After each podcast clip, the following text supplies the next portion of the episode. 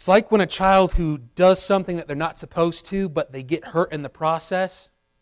What does mama do? Does mama go, get over it, kid? Right? Maybe your mama did. I don't know. Maybe you should have, right? What does mama do? Right? Kid climbs up on the counter, hand in the cookie jar, falls, jar breaks, cuts hand, kid falls off counter, bumps head, screaming, crying, things aren't good. What, what happens? Mama draws in. She'll deal with the broken jar, and she'll deal with everything else in a minute. Right? That's what grace does. And so God here is drawing his creation, drawing the one that now, who was living in this state of innocence, but now has gone into a place of nakedness and corruption and, and a total place of death and sinfulness. He's now drawing him in and, and allowing this opportunity for confession and repentance and restoration to be had. But if you've read the next few verses that we're about to read, the opposite happens. Not because God isn't gracious, but because man is wicked and sinful, and the moment sin comes is the moment that man believes he is too good or that sin is not bad enough that he has to confess it to God, but rather that he has to pawn his sin off on somebody or something else. God's question here is not one of ignorance, but one of merciful compassion to bring his creation to confession and repentance. It is the grace of God in this moment, and truly the grace of God that is seen from Genesis 1 1 to the very last verse in Revelation 22. This whole Bible screams of the grace and glory of God that, that seeks to redeem and reconcile a sinful world unto himself to ultimately demonstrate his graciousness, but as well to demonstrate his glory, which is all of his attributes, but as well so that his creation would then, by God's grace, be able to give him glory forever and forever as we were designed to do. Adam was meant to obey God and to enjoy God forever and forever.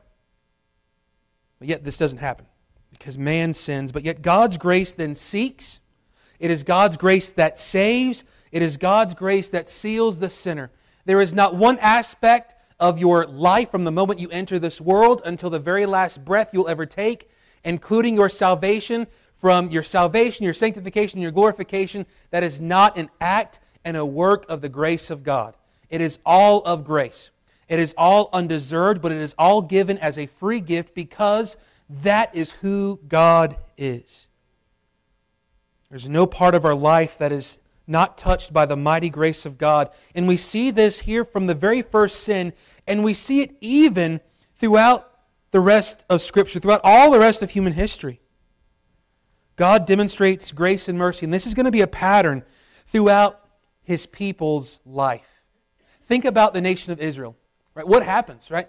That we they come in to uh, Joseph is used to bring um, life and things are good. That his family comes down to Egypt, and then it's not but a few hundred years later. Then guess what? Now they're slaves. Things aren't good. Uh, they forgot who Joseph was, and now God's like, all right, time to get my people out of there because I'm going to take them to the promised land that I promised Abraham. And, and here's how this is going to work. And what happens? He brings them out by his grace, by his mercy, and then they get into the wilderness. And as soon as they see the Red Sea, they go, We would have been better off in Egypt. But then God's grace and mercy continues to be extended. He parts the waters. They walk on dry land. He crushes their enemy and protects them. He goes before them, with them, and even protecting behind them his absolute indwelling or, or uh, overpowering presence to guide them, to lead them, uh, to protect them, to, to brood over them, if you will, in the sense of protecting and preparing them for the promised land. They move a little bit further into the promised land, or, or excuse me, into the wilderness to get closer and closer. It's about uh, supposed to be about 11 days journey. They get there and things get bad because they forget who God is, and yet God is right there in the midst. And over and over and over again, that would be the pattern of Israel's history. But yet, the same pattern of Israel going, believing God, things are good, blessings come down, and then new king or a new judge or a new this, new that, and then we forget God. We go down here, we're worshiping Baal, and we're, we're, we're you know, uh, in with the pagan religion and the whole nine yards we continuously see God's grace and mercy at the top, at the bottom, and everything else in between. God does not change.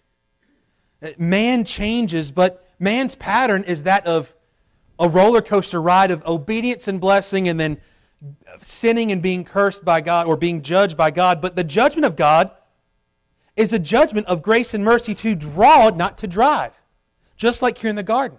Why did God judge Israel in the way in which He did? Not to drive them to extinction, but to draw them to repentance. And so, what is revival in a couple of weeks?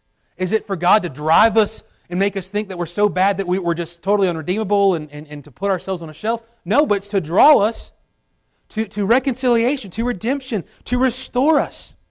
And this is what God has done from the very first sin into the very last one. What takes place here? Sin comes in, which brings separation. Man now fears God and not in a healthy way. He fears God so much that he doesn't want to even hear his voice or hear his footsteps in the garden, if you will. Those are the same footsteps and the same voice that Adam would have longed for just maybe a day before.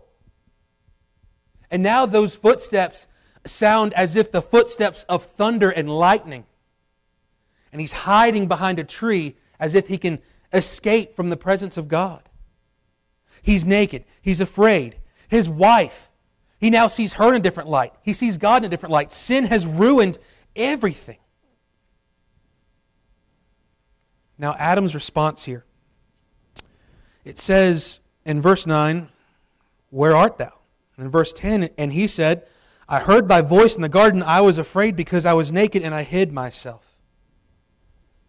He fears God. He is naked. He's hiding. And all of this, all of this is totally illogical.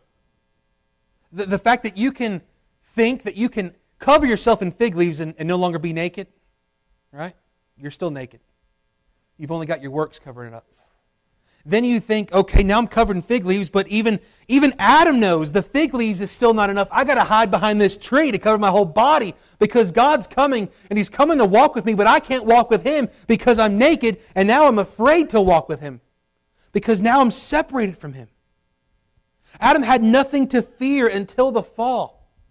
The reason why we, we fear the things around us, the reason why there is such fear and, and panic in the world in which we live today is because of sin. God is not the author of confusion, nor is he the giver of fear and panic and dread. Adam should have been at the place had he simply not eaten of this tree where he would have heard the voice of the Lord, heard his footsteps in the garden, and would have went skipping to go walk with his Lord.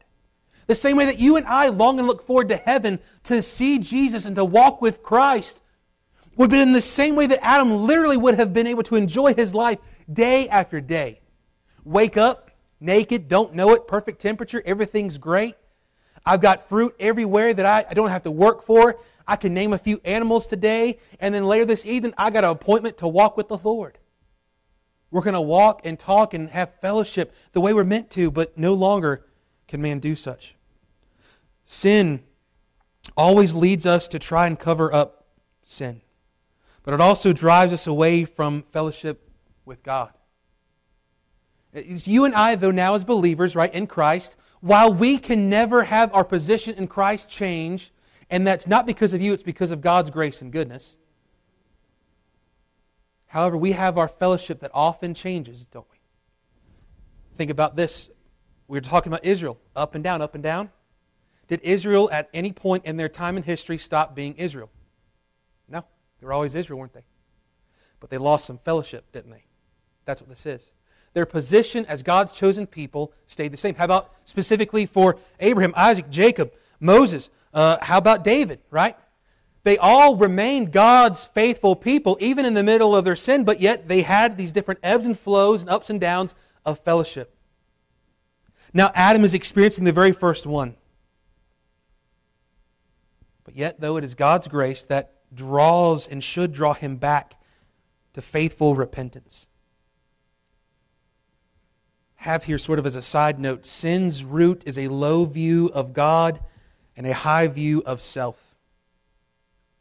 Sin has now blinded Adam to God's goodness. He is now blinded to the fact that God is good, that God had given him good things, a good wife, a good land, a good fruit, a good job to do, good fellowship. His life was good. It was good in the sense that it was real good. It didn't get gooder. But now it's worse. It will never be the same. And it can never be the same. The reason we find this sin here in the same pattern for you and I with our own sin is that at the very root of this sin is that we find that even for just this split second, in the split moment, that Adam says, I'll try one bite. In his heart, God has shrunk to be this big, and that fruit is this big. So when you and I sin, we're looking, and God's that big, but our sin right? I, no longer can I see God. What I want is right there in front of me, and it's so huge. What happens, though, is we forget there is nothing bigger than God. There is nothing more mighty or powerful or wise than God. Who is like God? There is none like God. And Adam, much like one of his descendants later on down the road, is going to trade a, a birthright for some soup. Adam is going to trade walking in the garden in the cool of the day in perfect unity and fellowship with his Maker for a bite of fruit. And that fruit would be sweet in his mouth, but bitter in his heart. It would drive him away from God, from the very thing that he was designed to do, is to bear the image of God, and then as well tear him away from what he was designed to do as God's image bearer, and that was to walk with God and to fellowship with God. Adam now sees God not as friend, companion, and creator, but as judge. And his view of God is different. Sin changes the way that we view God, ourselves, our spouse, and the rest of creation. Sin mars all things that are meant to be good as God had originally declared his creation. This is why, before God, with the law of God opened, we are left naked. When the author of Hebrews tells us about the Word of God is sharper, right, than a two edged sword, and, and it cuts, right, divides, the whole thing, it's the idea of that language is that it lays us bare and open before God. There's nothing that you can hide. And here, Adam cannot hide behind fig leaves, a tree, and there's nothing that can cover his nakedness except for the grace of God. Now, God's reply, verse number 11. At this point, God would be just once more to not converse with Adam, but to cast him away. But God does not do that. Not in this moment. Instead, he says, Who told thee that thou wast naked? Hast thou eaten of the tree whereof I commanded thee that thou shouldest not eat? I, I want to break that down for you. What God says here, how do you know you're naked? Right? Because I didn't tell you you were naked before. I had told you, though, the one thing I told you is all this is for you, but this one tree, don't eat it. I commanded this. Did you break my command? So, what is God doing here? Is he trying to problem solve and, and, and play detective here, right? And play NCIS and see if he can figure out what went wrong here and, and where, where's the fingerprints at? No. God knows what has happened. God instead, in his question, is drawing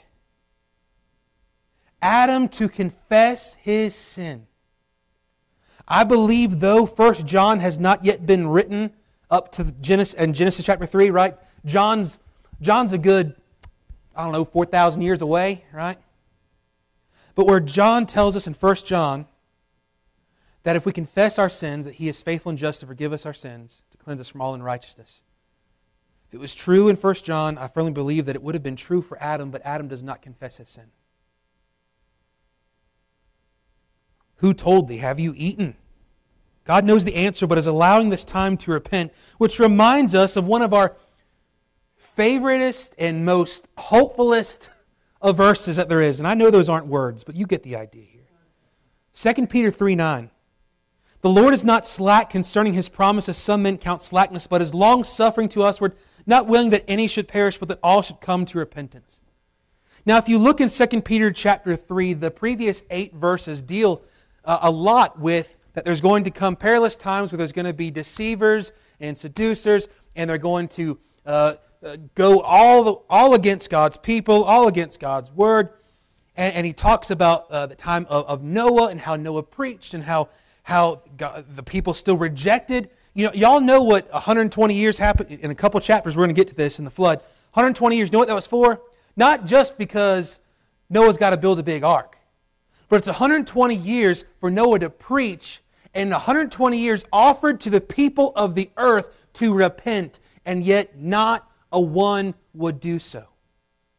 So when we find 2 Peter 3 9, it is this idea that he's long suffering, that he's patient to usward.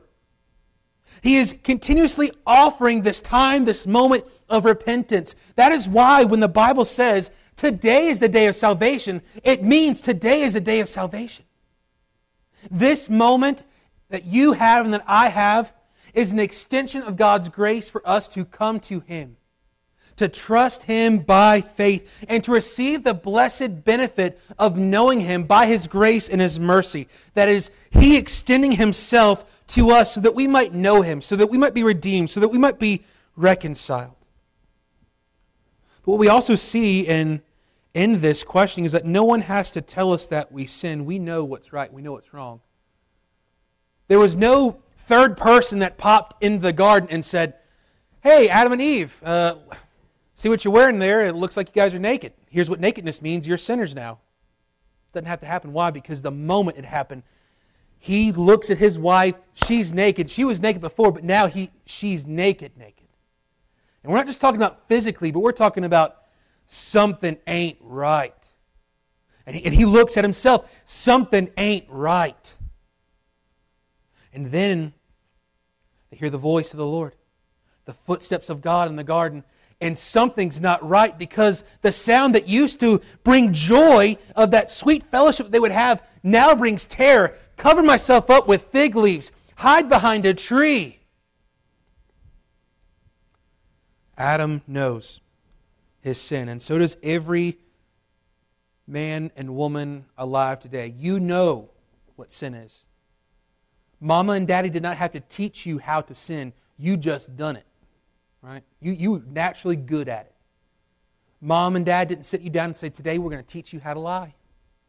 I'm going to teach you how to steal toys from your brother or sister. You naturally do so. Why? Because this man's sin has been passed upon to us.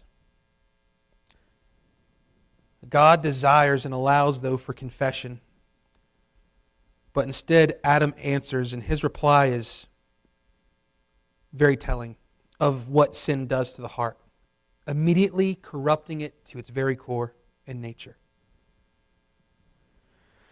He says in verse number 12, And the man said, The woman whom thou gavest to be with me, she gave me of the tree, and I did eat. I often wonder what would have happened if verse number 12 says, And the man said, O God, have mercy on me, a sinner. We don't find that there. Instead, Adam blames his wife. But even worse than blaming his wife, Adam blames God for his sin. Here's what happens Adam fails as a man. I want to give you these, these four things here as, as why he fails. First of all, he shifts his burden and his blame of leadership on his wife. Who is supposed to be leading the family at this time? Adam. Who's supposed to be leading the family today? Husband, father. But guess what? She led. She was deceived. Sure, okay, I got you. Yeah, but she was leading and talking when she wasn't supposed to. And Adam wasn't leading. He wasn't talking when he was supposed to be leading. He was supposed to be talking. So Adam's silence and Adam's lack of being a man, Adam's lack of being what he was designed to be in that split second, that split moment there, he now shifts all of the blame and all the responsibility upon his wife. Modern day example would be this Mama brings kids to church. She's faithful. She helps out as much as she can. Dad don't come. Don't want nothing to do with church. Don't want to do with the Lord, right? Got me and my own thing. Right? I ain't going there a bunch of hypocrites, right? I, I know how them people are. I ain't dealing with them, right? Kids get in the world.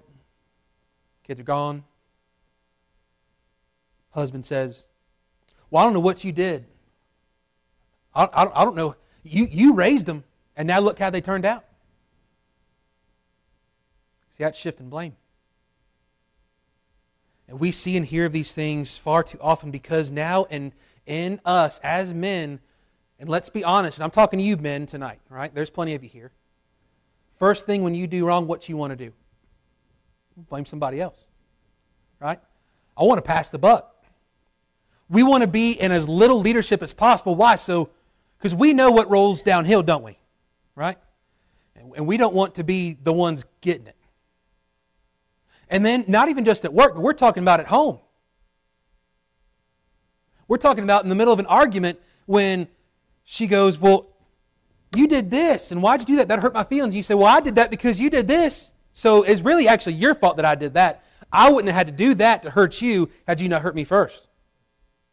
Right? We've been there, haven't we? It sounds, sounds real, real familiar. Second, though, he refuses personal accountability and ownership of the situation that he created through his own lustful disobedience. So not only does he shift the leadership and the blame on his wife here, but then he just won't even accept that he did the wrong. We don't even find in verse 12, he says, The woman whom thou gavest be with me, she gave me of the tree, and I did eat. But it's kind of like this, you know, I only ate because she gave it. It's not like I chose this. It, this isn't really my fault. It was, it was just there. It was just happenstance. I didn't mean to. Accidentally on purpose, right? Three,